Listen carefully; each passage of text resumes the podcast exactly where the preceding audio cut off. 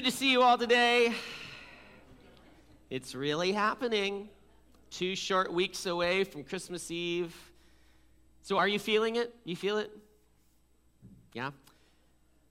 The thing is, like, man, Christmas is, is so joyful. It's so fun, but it's like, especially for the introverts out there, like my wife, it's like, oh man, an, oh, another party. Good, thank you. I'm so happy. uh, it's really, it's really fun. But I, I, I, you're probably feeling it. I'm feeling it. Um, it, it, it can be a lot.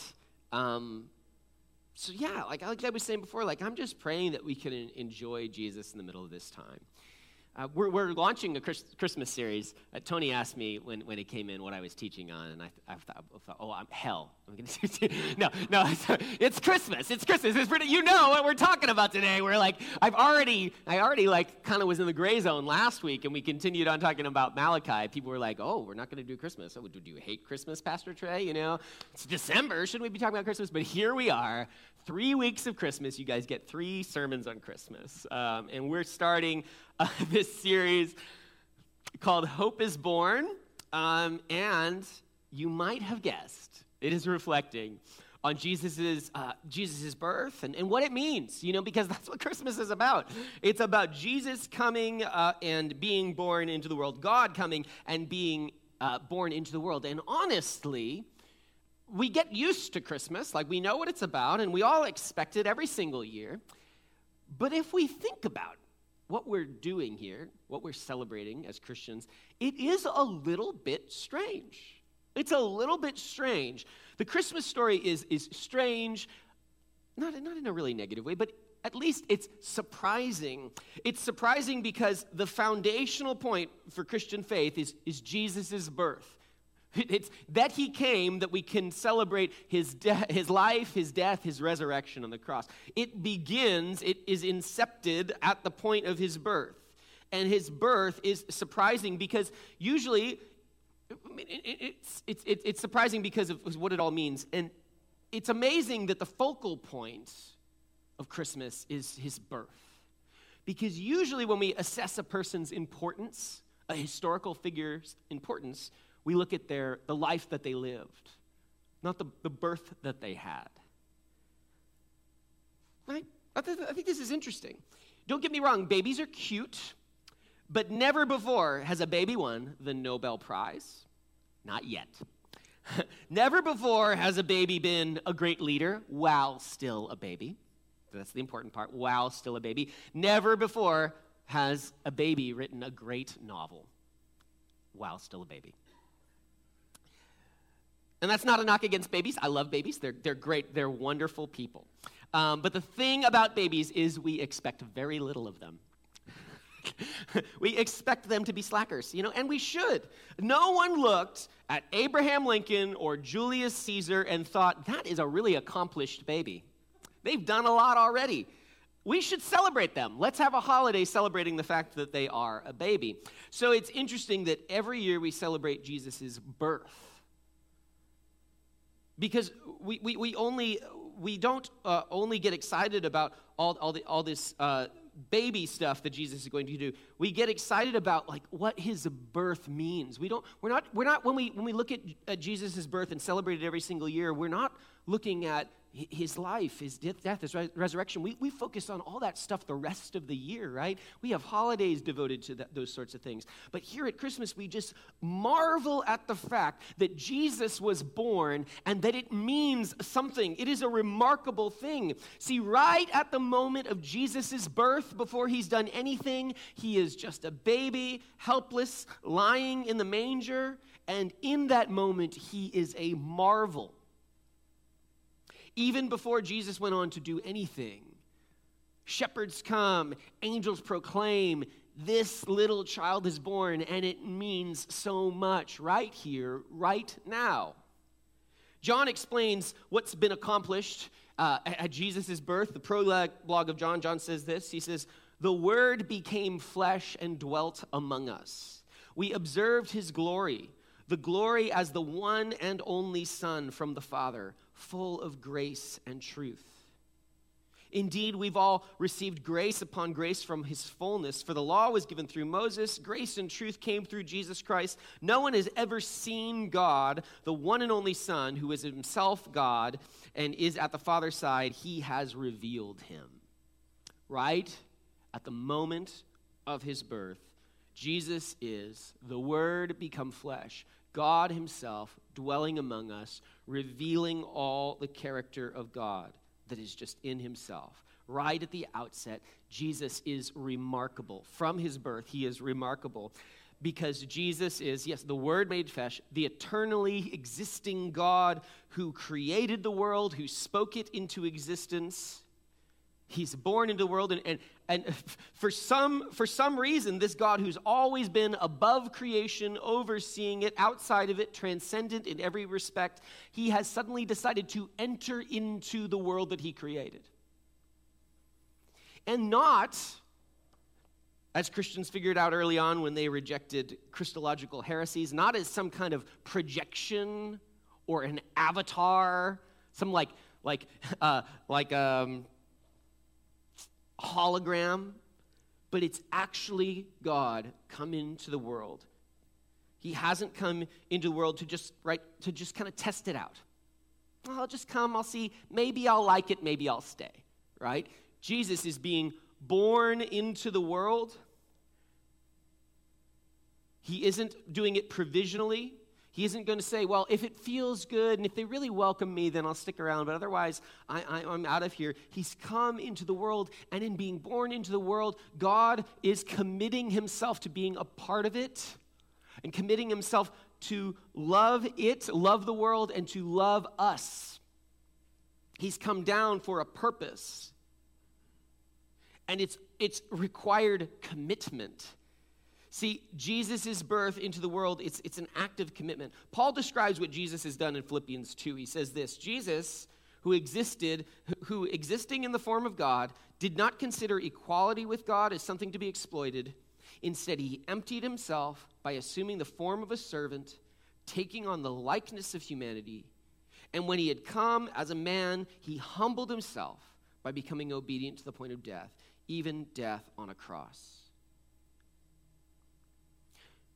The point is that at Jesus' birth, at the moment that he came into the world, his coming into the world, it was amazing because he's not come in like a guest, gonna stay a little while, not really, really into it.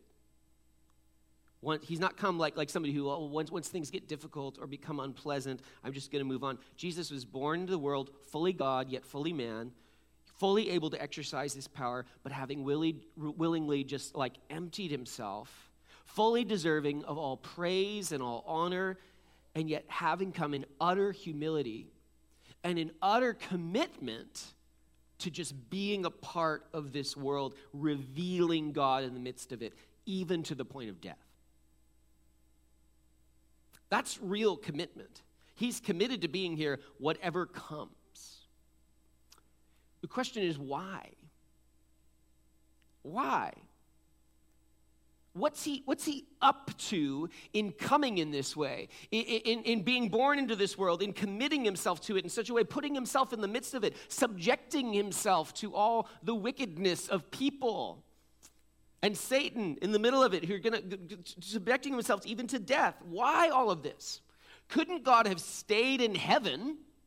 And spoken to us from there? Couldn't God have exercised his, his, omnipotent power and more effectively accomplished whatever he was trying to bring about from the safety of heaven, from, from the comfort of heaven? What is clear in the biblical story is that at Christmas, we recognize that God has uh, changed his way of engaging in the world something he'd always planned on doing, but it's distinctively different.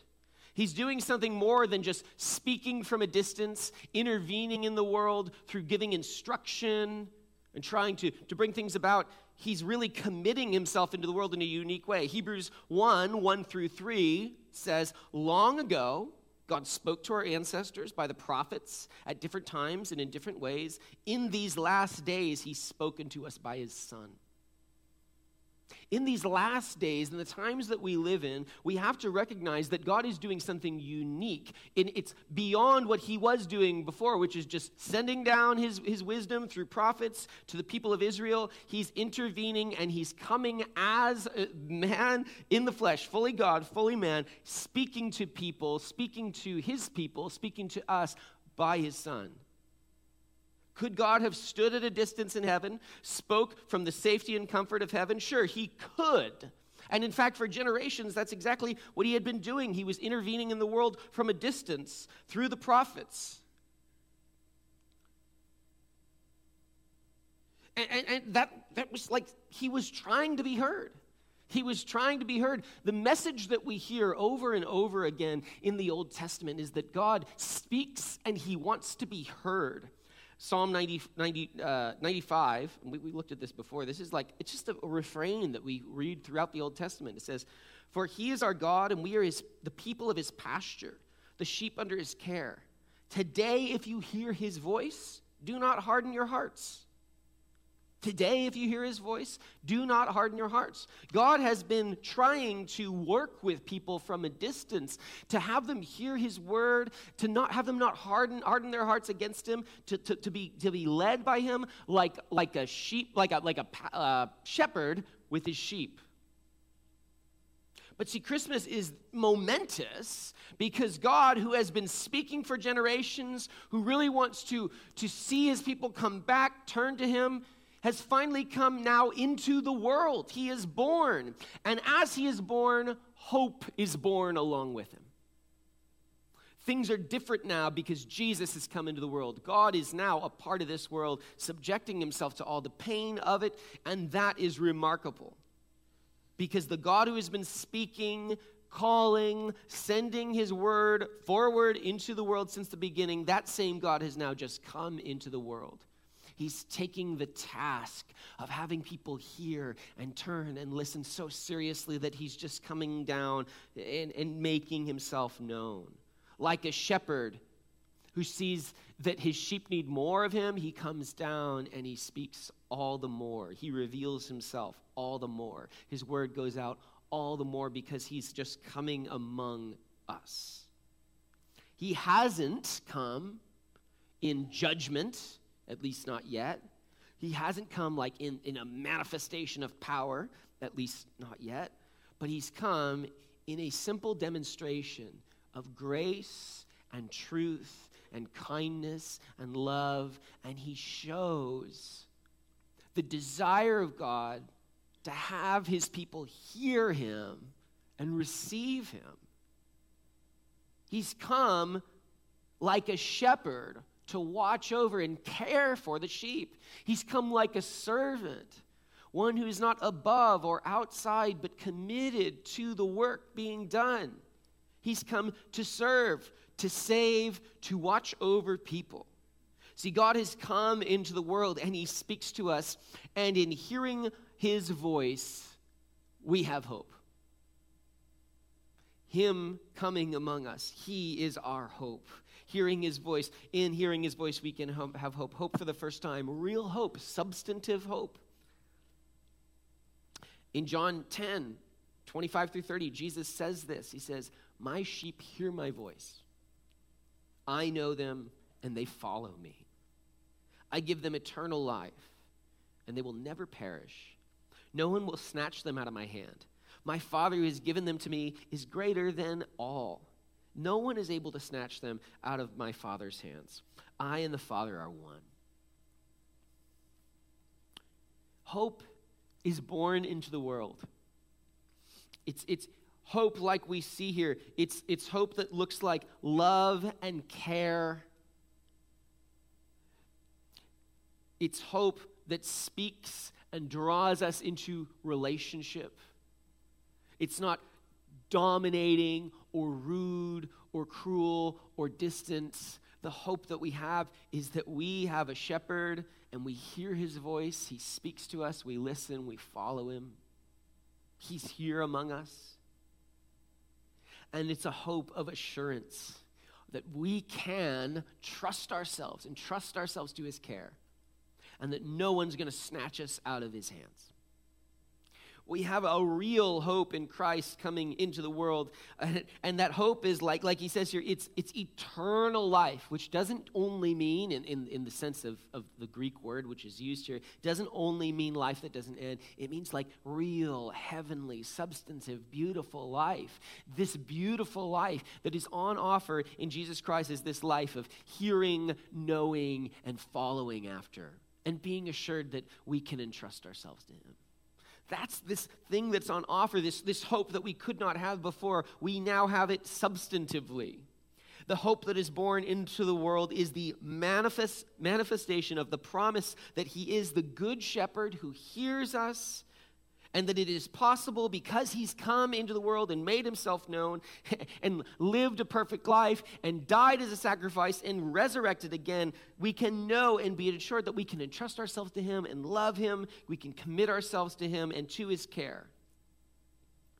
At Christmas, we just see that, man, Jesus has dealt so thoroughly with the problem of our despair and our sin and our pain that he entered into the world and made himself everything that we needed. Tim Keller says this Christmas and the incarnation mean that God went to infinite lengths to make himself one whom we can know personally. Hope is born, and we can know him. We can know Jesus. We can know him personally and I think like like these are the things that Christians like, man, we were like celebrate about. We were like, oh, isn't it so cool? We can know Jesus personally. How cool is that? A personal relationship with God. But I want to stop f- for a second and think about that. I I'm a little bit of um, a Scrooge, a humbug, if you will. Like I don't I don't love Christmas. And there are a bunch of reasons for that, and I've talked about them before. I don't need to talk about them. But I don't really, I, I, think I don't love the way we tend to celebrate Christmas, right? Because um, one, like, like this is a time of reflection and focusing on Jesus, but we also just make it the most busy time of the year. It's exhausting a little bit, and I think oftentimes we miss Jesus in the middle of that. Um, and I think also what we can do is we can celebrate Jesus, we can celebrate his birth, but then we make it about not really about the central thing. It's easy to celebrate Christmas, but miss what it's really about. And miss really that there are um, some unexpected gifts in Christmas. Gifts that we might not have anticipated and maybe didn't want and maybe aren't prepared for. Because the reality is, if God has come into the world and taken on flesh and made himself personally knowable to me, that's actually pretty disorienting. It's, it's a little bit, it, it kind of messes with my plans, you know? Because I was just going to do gifts and just go about my life and we're going to have some hot cocoa. And that was Christmas. But you're telling me that what we're celebrating here is the fact that God, who created everything and created me and is everything, has just suddenly shown up into the world and he's knowable. That's disorienting. And it's disruptive. Honestly, it's a little disruptive of my life in, in, in a way that someone coming into my house and moving in would be a little disruptive, right? I would have to change some plans and make some beds and, and kind of replan the way I go about my life. Jesus' birth into the world and what we celebrate as Christmas is, is, is the fact that our lives are a little bit disruptive and a little bit disoriented. Because if God has, himself has come into the earth, like everything's different the incarnation, the fact that God comes and makes himself personally knowable, it's going to get in the way of my busyness and the life that I was busily leading before I knew him. It's going to disrupt my plans and everything that I wanted to do. And if if his birth is the birth of hope into the world, a birth of like this new fundamental relationship, a way of knowing, hearing God, following after God. Well, of course, like that hope coming is going to dislodge other hopes that I was having. It means all these other things that I live for my family, my career, um, you know, skiing. Uh, no, you can still ski. You can, and, have, and you can still have a career and you can still have, have families. But it, it means that everything that I make my life about, right? Like I have a project going on, it's Project Self. We all have Project Self. It's kind of inevitable. You are a person, you have to live a life, you have to make money, you have to spend money. You have to plan, you have to grieve, you have to make, make do, you have to have relationships, right?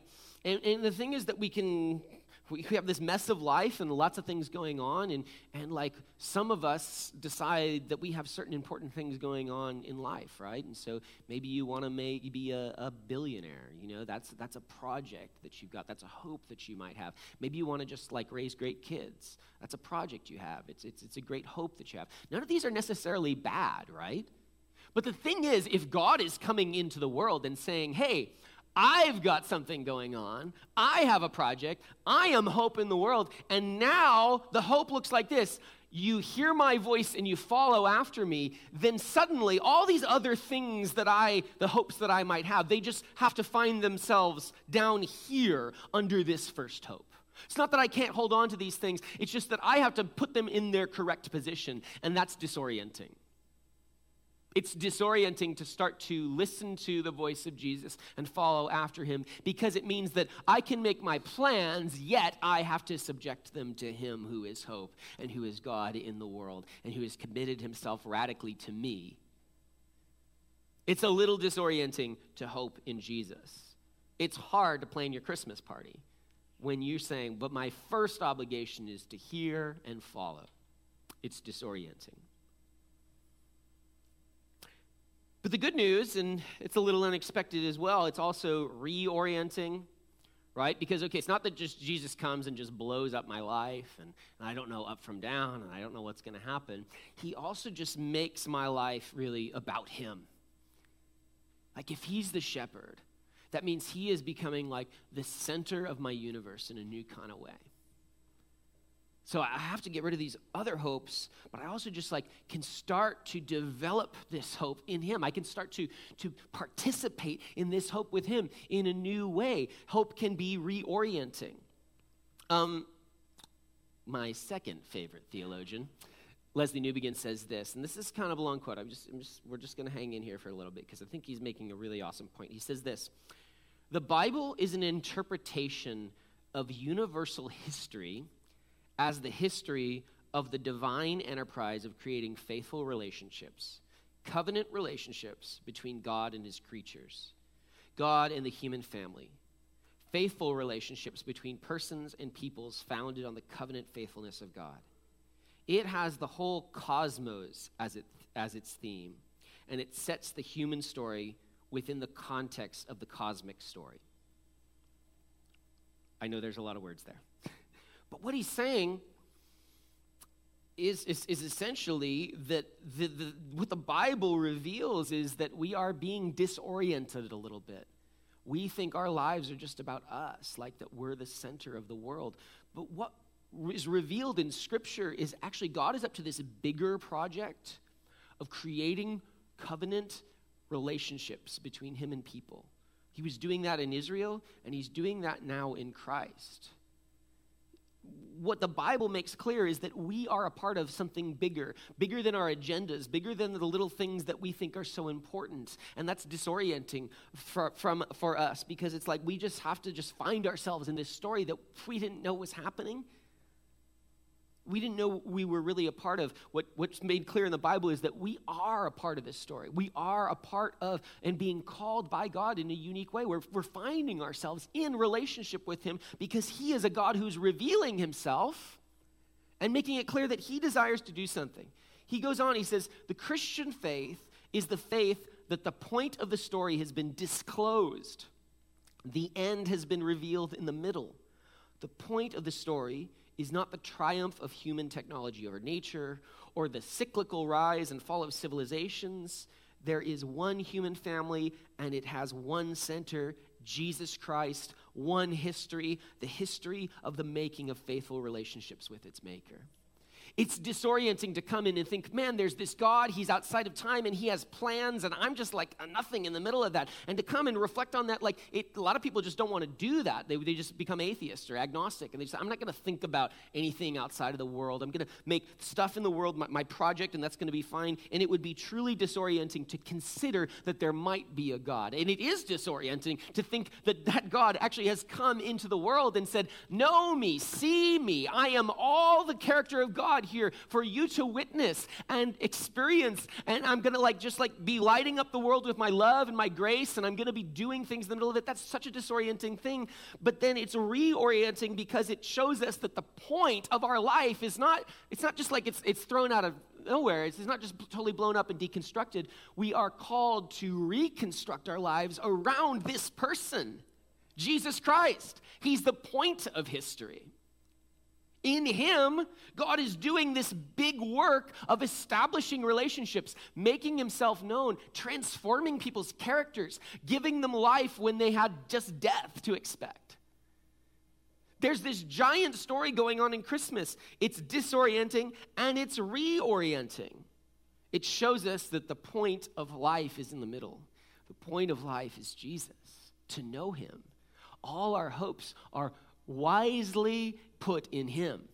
And not in just this other things, like these other hopes that we might have, little human stories that really aren't coming to anything. He is the point of history. And He is doing something He's making it so that we can personally know God and develop relationship with Him. And I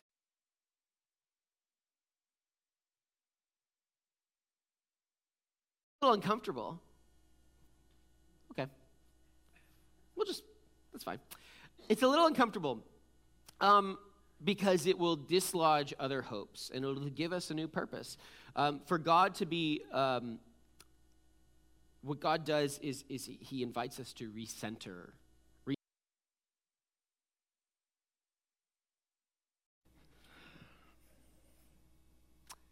Lord, would you just make that TV work and that computer and all that stuff? It doesn't really matter all that much, but it would be nice. So here's like here's the other unexpected gift of Christmas. Unexpected and probably a little inconvenient. Like it's disorienting, it's reorienting, but it involves, like the fact of the incarnation implies and involves personal commitment on my part.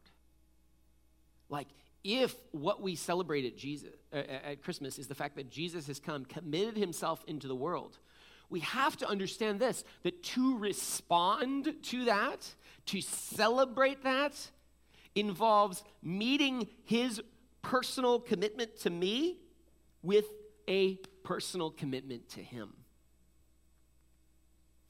Because if Jesus has come and what he enables and, and, and, and, makes possible is that we would have a personal relationship with God, that we would see God as he is, like we have to understand what relationships are for. They're for a mutual knowing, not just some abstract idea. C.S. Lewis, um, you're probably familiar where, where he, he critiques the, the irrepressible human tendency to want to know about things without really committing ourselves to them or experiencing them, right? This is just a common human problem. C.S. Lewis says this It is perfectly easy to go on all of your life giving explanations of religion or love or morality, honor, and the like without ever having been inside any of them. And if, if you do that, you're simply playing with counters. You go on explaining things without knowing what it is. That is why a great deal of contemporary thought is, strictly speaking, thought about nothing. All the apparatus of thought busily working in a vacuum. Here's the thing Jesus comes into the world, God reveals himself as man, fully man, fully God, fully wanting relationship, which just, just ruins my life that I was living before, right? But it's also really wonderful because there's a new hope for life now in Him revealed in that relationship. But the thing about this is like knowing this and understanding it cannot be something I do in the abstract. I can't just know about a relationship with Jesus. That serves me nothing. That's not knowing it at all. See, see, this is um, there's an unexpected gift here at christmas because to to know him is going to require something of me it's going to require turning to him and his personal commitment to me and the world with a personal commitment to him so that i might know him in a really real way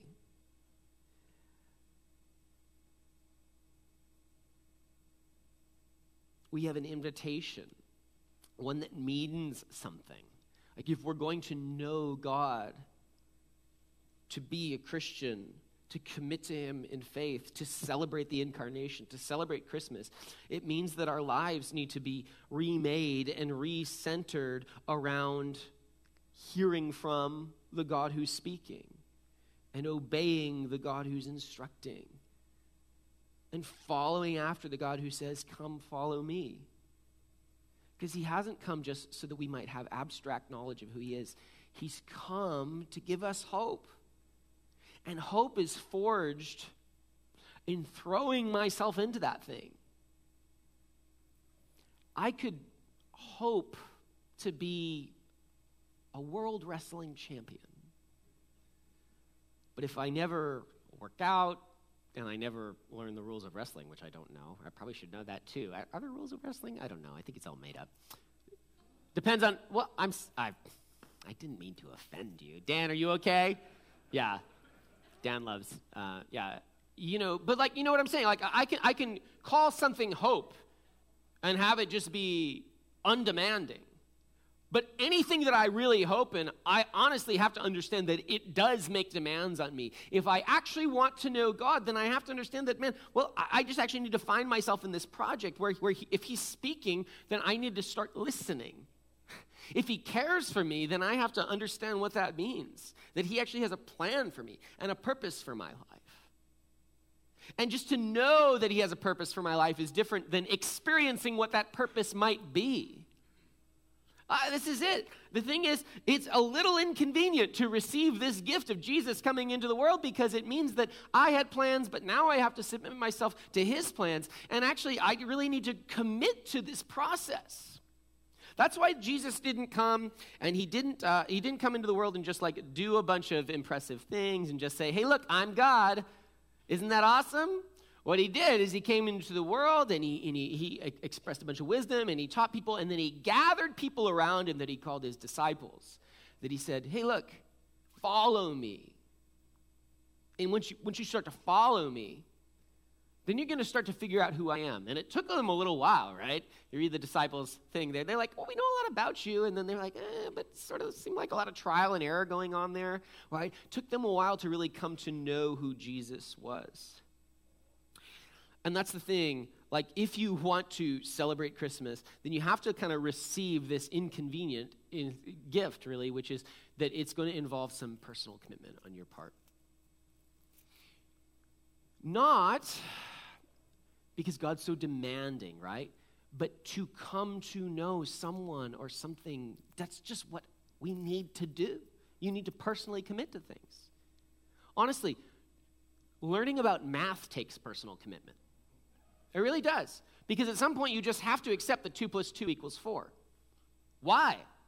Why are numbers numbers? It all just seems so abstract. Why is anything anything? At some point, you, you build commitment upon what you, uh, on the base, basic layer, assume to be true. Jesus coming into the world is Him revealing that the basic, most fundamental fact of life is I am real and I am knowable in the world. And so, if we take that to be true, then everything else comes and follows after that.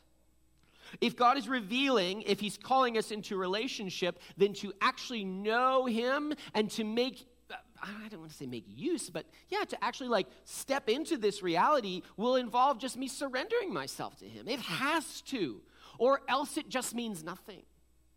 Can I just encourage you guys? You know, I've gotten some pretty stinker gifts before, right? you're like, you know, people give you stuff and you're like, oh, thank you so much. Thank you so much. I'm really avoiding saying names, right? Because I don't know, my family's going to be watching at some point. Uh, they're going to say, oh, you didn't like that from 17 years ago, did you?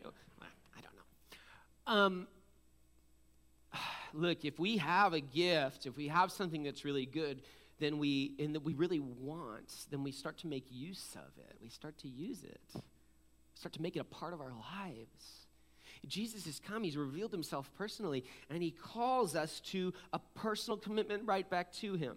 You know, we've, we've talked about it before. You've got the sign in the lobby, everyday discipleship. And here's what's happened with everyday discipleship this is totally predictable, right? We did this sermon series in the spring, Everyday Disciples, and everybody was like, yes, this is cool, we're going to do this. And then, like, two months later, we all sort of forgot about it. I get it. I, I knew this was going to happen. Wasn't even disappointed. Not even disappointed. I actually would have been really surprised if we were all just like, yes, let's commit to being everyday disciples and let's really start to get practical and doing and committing ourselves to it. I would have been totally surprised, pleasantly surprised. But I already had a plan that it wasn't going to happen. So I guess I don't have much faith in you. I'm sorry. no, no, I'm just joking. I'm just joking. Um, and then what we do, we do we small groups. We focus on again a couple little micro series every now and then. And here's the thing: I'm planning on, on doing this again, talking about what it looks like to, to, to be an everyday disciple again. We're just going to keep doing this. I'm really going to bore you with it until you start to actually do it. Right? Because because honestly, like I could be a pastor who just comes up with a new thing every week, and I mean I I'm sure I do this. I'm sure I do this in a way that I'm totally ignorant of. it's really fun when a person stands up and says, Oh, I could do this. And then everybody's like, You actually do that all the time. No one's going to tell you that. All right. I'm sure I do. Um, here's the thing, guys. If we're going to follow Jesus, let's be people who are committed to actually knowing him which is to say, if he's the God who is shepherd among us, speaking, leading, let's be the sort of people who are listening and following and being un- understanding that coming, coming to church and just um, singing songs is not not only not the end of christian faith like as in, as in its true goal but it's not even beginning to get to it. Jesus has committed himself to us so that we might know him and we are invited into true hope, which is to just listen to Him and obey Him and follow after Him. And that means working against our flesh and working against our busyness and our distraction. And of course, we have that. That's reality. But the call is to just keep going, to lay hold of, of the good things that He has. I'm not looking at my phone here, oh, I am, but I'm, I'm looking up a Bible verse, which is allowed, okay? Uh, this is it is. I checked. I checked in the pastor's handbook. Philippians 3, uh, that, that's not a thing. That's not a thing. I made that up. Philippians 3, 10.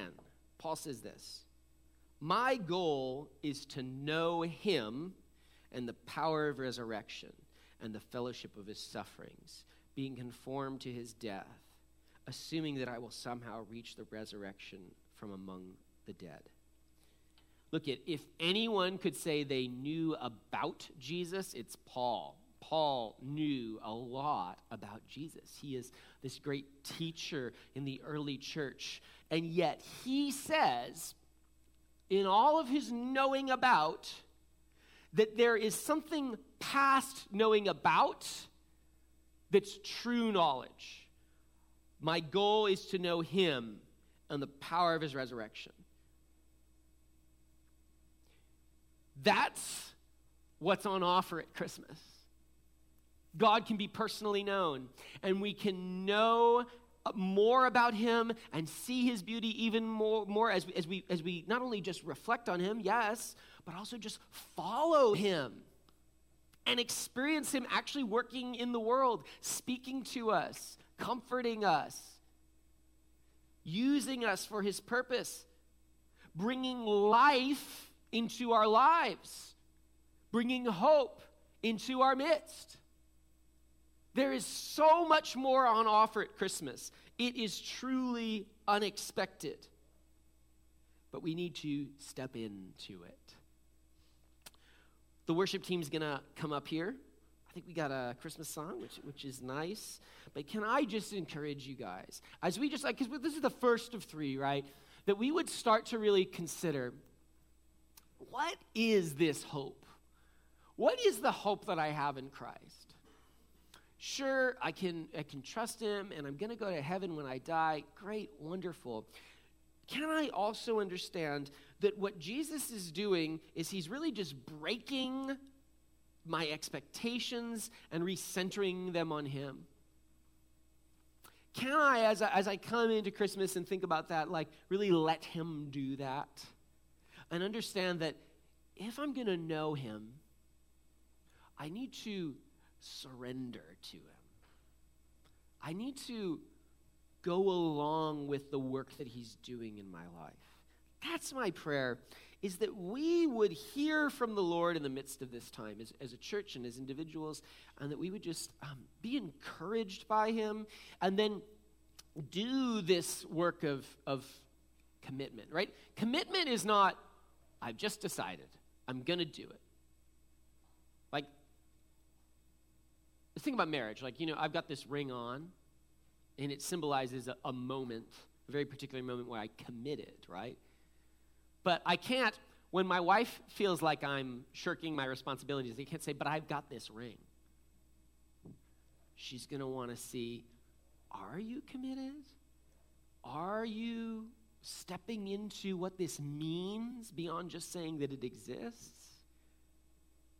Not, I don't do that so I can prove myself to her. I do that because there's much more to marriage than just saying you're committed to it.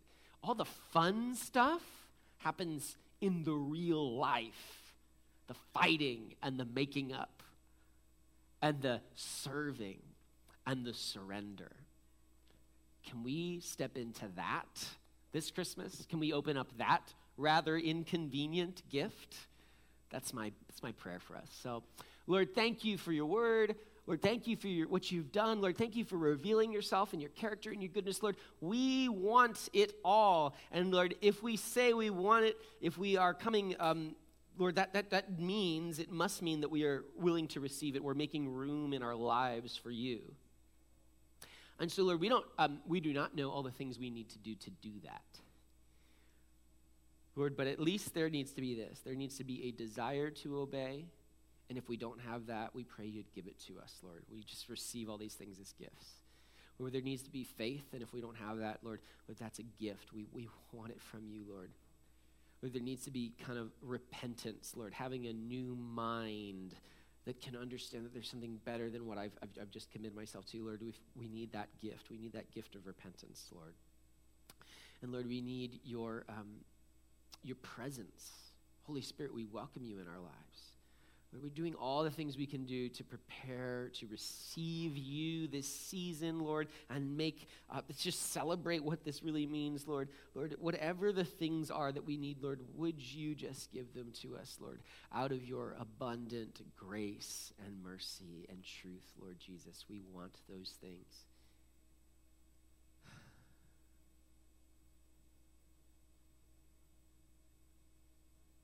Thank you, Jesus. Thank you, Jesus, for what you've done. Lord, let us make much of your gift of the hope that you've brought into the world. Amen. Hey, let's stand up and worship the Lord together.